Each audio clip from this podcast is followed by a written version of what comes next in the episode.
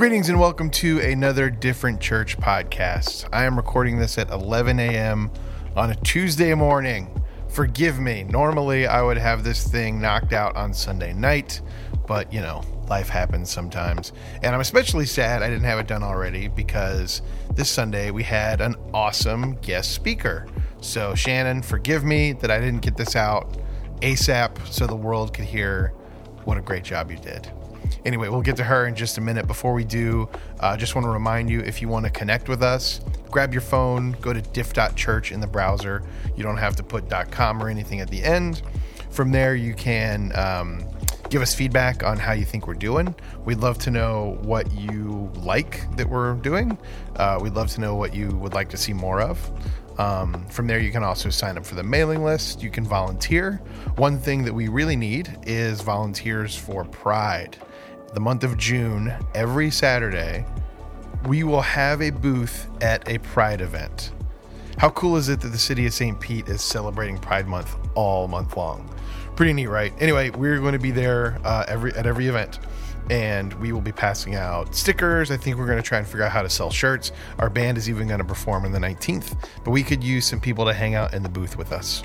Um, also, we are growing as a church, and we could use uh, some volunteers like once a month, nothing too crazy. Uh, and again, you can take care of that from diff.church. Um, one last thing before we jump to Shannon. The first Sunday in June, we are actually going to be doing a diversity training in our service. This is something that we've offered before on the outside of service, and we just think that it's so important that we want to do it during service. So it's the first Sunday in Pride Month, and we're just going to be talking all about how we can better serve underserved people in our community. And if you ever had any questions about anything, this is a really good service to attend. Okay. Um, let's go ahead and get Shannon going here. She's going to talk about original sin, original grace, joy, um, all these really kind of heavy smart topics. So much so that you would think she's a pastor. But I am definitely not a pastor. I am kind of the complete opposite. I sit behind a computer every day and I am a data analyst. So, what that means is people give me a whole bunch of information, I type it into a computer program, and it spits out like really cool visualizations and pictures. And so, the presentations that I normally give at work are incredibly boring. Um, and so I am trying my best to make it not sound like I'm giving a boring visualization, like demonstration, like this is how much the growth is, this is how much this is. I'm just going to go ahead and talk through. And when I was practicing with my husband, who's not here right now, I think last time I was on stage doing announcements, he was also deployed, but he's down in Puerto Rico on deployment. All I get is pictures of him at the beach, so I don't really know what he's doing. Um, but he's not here today. Um, but when I sent him a recording, he's like, It sounds like you're giving a TED talk. And I'm like, well, that's my dream. I want to give it, that's like my number one dream, but it's not exactly a sermon. So I'm going to try my best to sound as authentic as possible. But if I start sounding like a little robot, you can just wave at me and be like, yo, make it more personal, please. Um, but today we're going to talk about something that's actually really important to me. Um, Hannah gave me the like the prompt of, of finding a verse or finding some place in the Bible that really resonates with me in my faith. And so today we're going to be reflecting through Romans 5, and we're going to look at two different translations of these verses in Romans 5. I'm kind of a translation nerd. I really like to like pull up as many as I can and see which one I like the best, compare and contrast between the two of them, and I found two that are really great. Um, and so the reason we're going to be focusing in Romans 5 is because it has had this major impact, not only on how I think about the church, but how I view myself, how I view the people around me, and how I view God, and how God I think that God views me. And so Romans 5 breaks down our relationship with God and our relationship with God's grace. And it's at the center of this concept in Christian theology called the original grace. The original grace is a commentary, some might even call it a contradiction, um, to the idea of original sin. Now, as a lot of you may know, growing up maybe in more traditional churches or being in the faith for a long time the concept and the doctrine of original sin. But if you're newer to the faith and you haven't heard of what this doctrine is, I'm going to give you just a small overview. Original sin is a Christian doctrine that says that everybody is born sinful. It means that you're born with the built in urge to do bad things and to disobey God. Original sin is considered to be the result of the actions of Adam and Eve. So, what happened in Genesis 3 Adam and Eve are in the garden, they eat from the tree of knowledge of good and evil, they get kicked out of the garden, and they're pretty much sentenced to death and sentenced to this original sin of always just inherently leaning towards and doing bad things. Now, sin is very difficult for me to talk about just in the sense of the word sin and the word sinner have been used as weapons against people within the church and within outside of the church walls. A lot of churches use this as a, as a, a way to gain power over people, or a lot of churches use this in order to keep people from coming in the doors. So I've always felt really uncomfortable talking about it because it's been used against me to keep me out of churches. And so when I was praying about this sermon, and I was like, Yay, God, what am I going to talk about? He's like, Sin. He's like, You're going to talk about sin, but you're also going to talk about grace. And I'm like, oh, What? uh, I don't really understand that um, because I never really had that full concept of what grace was until a few years ago when I learned about this concept of original grace. And a lot of you have also probably been taught even from a young age, like even going to like a nursery class, maybe at a more traditional church, that you were born a sinner due to these actions of Adam and Eve. That you were born bad, that you have the inclination inside of you to be bad, and that even if you're saved and you work really hard, you're still labeled a sinner because of what Adam and Eve did. That's a really heavy topic to explain to a five year old. It's a really heavy topic to explain to somebody who's an adult coming into the church. And it's extremely disheartening to learn that you have no chance, that you have no choice, but you were born this way and you will stay this way until you die. And that even when you're taught about this amazing concept of Jesus dying on the cross and redeeming you, people within the church will still turn to you on a weekly basis and call you a sinner. Or maybe not say it to your face, but say it behind your back, which can be even more hurtful. And over time, this can cause major issues with self worth, and it can cause major issues with how you start to view others. When I learned this, I grew up in a very small Baptist church. Um, eventually, when I was a teenager, I moved into mega churches because that's when mega churches were getting really cool, and went to an event there, and I was like, this is great. Um, and eventually, ended up working at that mega church. I was still continually told these things throughout that. And it caused a lot of self hate, and it caused a lot of fear within me. I was struggling with a lot of things especially when this concept was really being dug into me around college. I was struggling with depression, I was struggling with anxiety, but I was also struggling with the fact that I was queer. How does that fit in? If I'm inherently born bad, does that mean that that's bad too? And it's because from the time that I was small, I was given the idea that my foundation, the thing that made me, my soul, was born to do bad things. I just had to work really hard not to do that. And then I was angry because the reason for this was a man thousands of years ago made a mistake and there was nothing that I could do about it. And I was like, this just isn't fair. I don't understand. This doesn't make sense. The God that I think that I know wouldn't do that. But it was even more than that. Because at the same time that I was being told that I was a sinner, I was also being told that I was born in the perfect image of God. And that's an incredible contradiction. How can I be in God's image, his perfect creation, fearfully and wonderfully made, but also a horrible sinner that just wanted to do bad things all the time. So I personally always defaulted back to the negatives about myself and about others due to that main foundation of me being taught was original sin. That concept was an excuse for me to treat people badly because not only was my foundation bad, but everybody's foundation was bad. So if they treated me badly, there was no reason, or if I treated someone else badly, there was no reason to have accountability because, you know, I'm just going to stay bad. There's no way that I can improve upon this. Or when something good happened, I wasn't fully able to embrace the happiness and the joy of that positive event.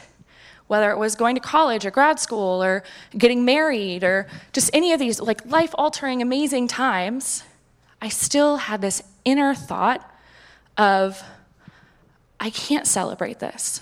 I can't be happy about this because I just, I'm not good enough. I haven't earned that. I'm still bad.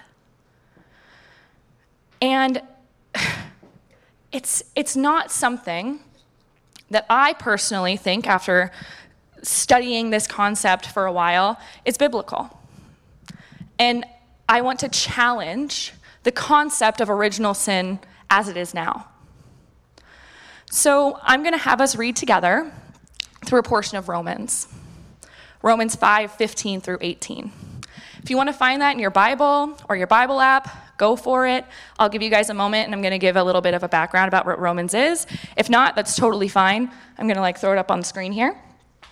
Um, but I'm going to give you two different translations of this. The first translation we're going to go through is the New International Version.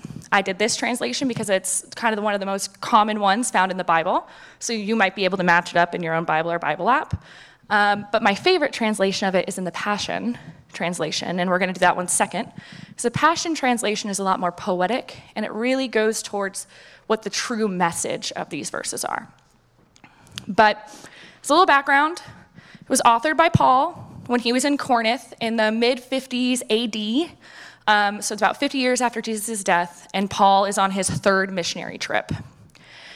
And so he's sending out letters to his followers and this is the first and the only letter, you can quiz me on that later, I'll double check, but the only letter that he sends out to a group of people that he's never met before.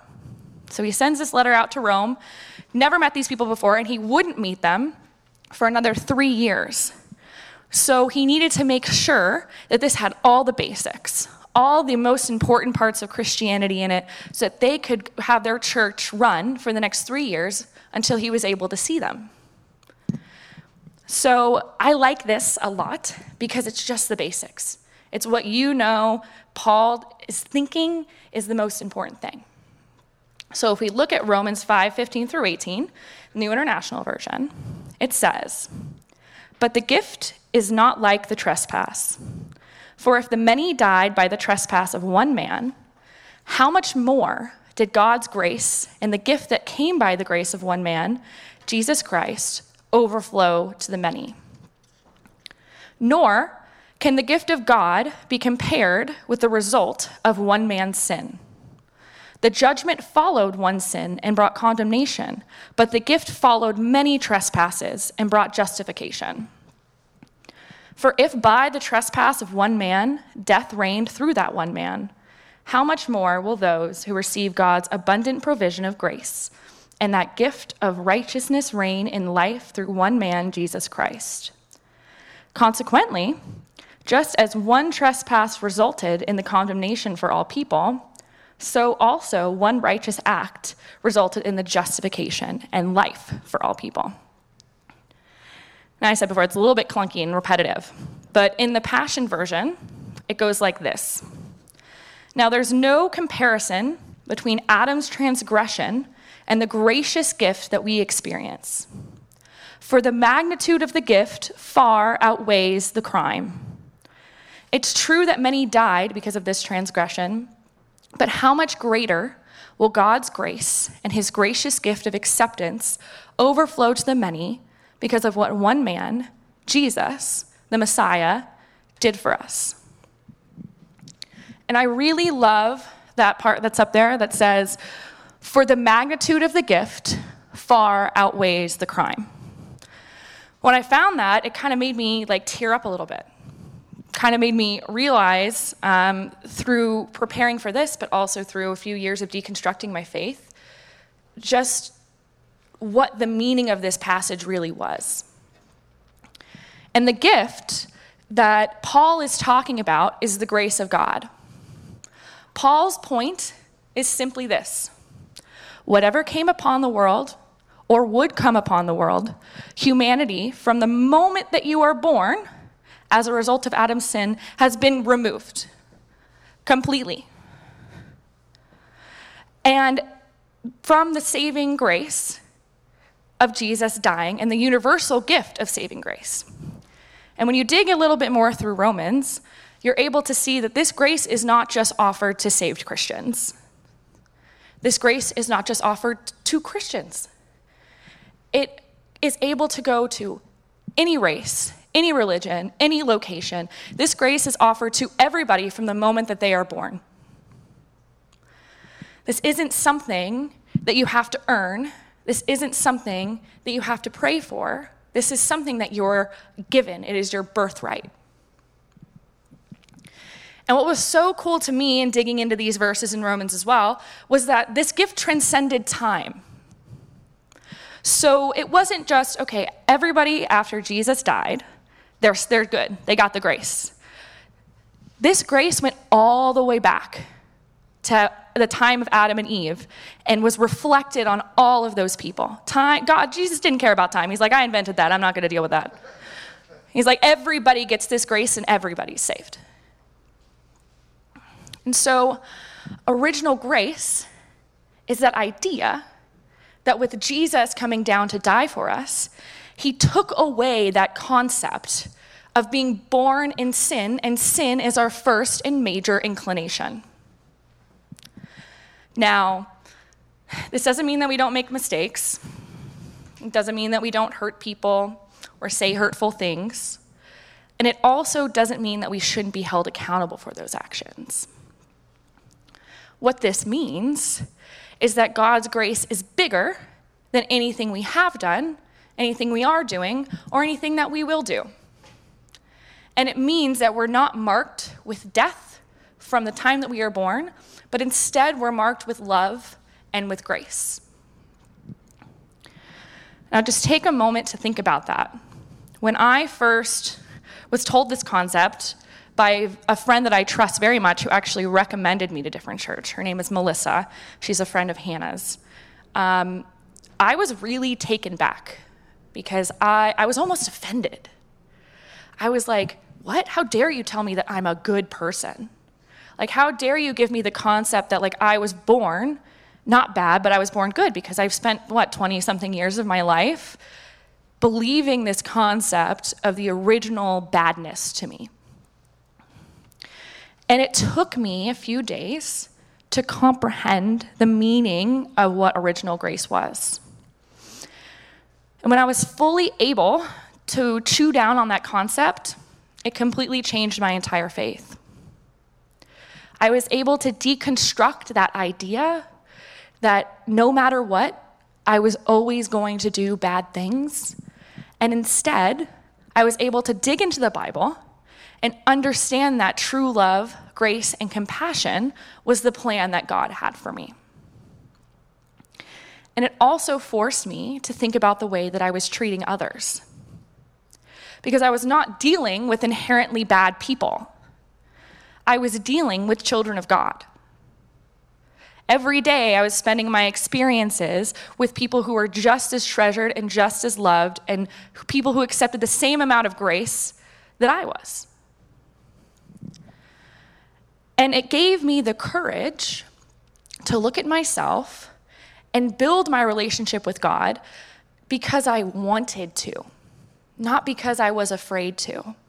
It's a concept that goes along with original sin that is hey, you need to continually just be observing yourself all the time for all the sin that you're doing.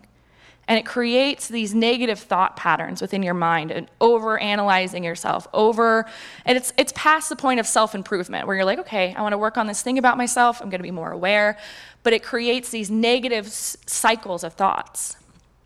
And in that, it can create a real fear of the faith because you feel like you're not owning up, or you feel like you're not doing enough, or you feel like even when you do do enough, it's just, it's not the best. But when you're able to look at the fact that God created you in love and grace and didn't, you weren't created as a sinner, it changed the way that I thought that God looked about me. God looked at me. Because God looked at me with love. God looked at me with respect. God looked at me with a forgiving heart. Why couldn't I look at myself that way? He wasn't this scary figure in the sky that was going to spite me if I eventually did the worst thing, you know, whatever that may be, you know, showing up to church late. I don't know what the worst thing was. Um, but I wasn't going to be spited. Instead, God was going to look down on me and be like, everybody goes to church late. You're good. it makes you look cool. Um, but it just changed the way and the, and the closeness that I wanted to have to God because there wasn't this foundation of fear. It was a foundation of, now it was a foundation of curiosity and a foundation of love. And on top of that, I was able to fully allow myself to experience joy and happiness in my life. It took time to deconstruct the idea that I needed to suffer in order to feel joy. It's another concept that's normally taught to us, and it's not inherently wrong. We will have joy within suffering. It's talked about a lot in the Bible. And we have experienced that, most of us, in our real lives, having good things come out of bad things. But the way that it was taught to me growing up was you're a sinner, you're born that way, so you're going to suffer forever. Um, and you might get some joy every once in a while as like God being like, you were good enough for now. Here, here's a little sprinkle of joy. Um, and so I always thought, like, man, if I was happy outside of the fact that I was suffering, like, that's wrong. Because I grew up in that cycle. And so when I was able to deconstruct that idea and think about the fact that God created me to have good experiences, God created me to be happy, it gave me the option to to really just sit down in those moments of joy and happiness in my life when I got married, when I graduated, when we moved to Tampa and it was sunny all the time. Like, that's awesome. I just want to be happy with that, right? And I was able to actually sit in that joy. And that was really uncomfortable at first because, like I said, it was always connected to suffering. I was like, oh, when's the other shoe going to drop?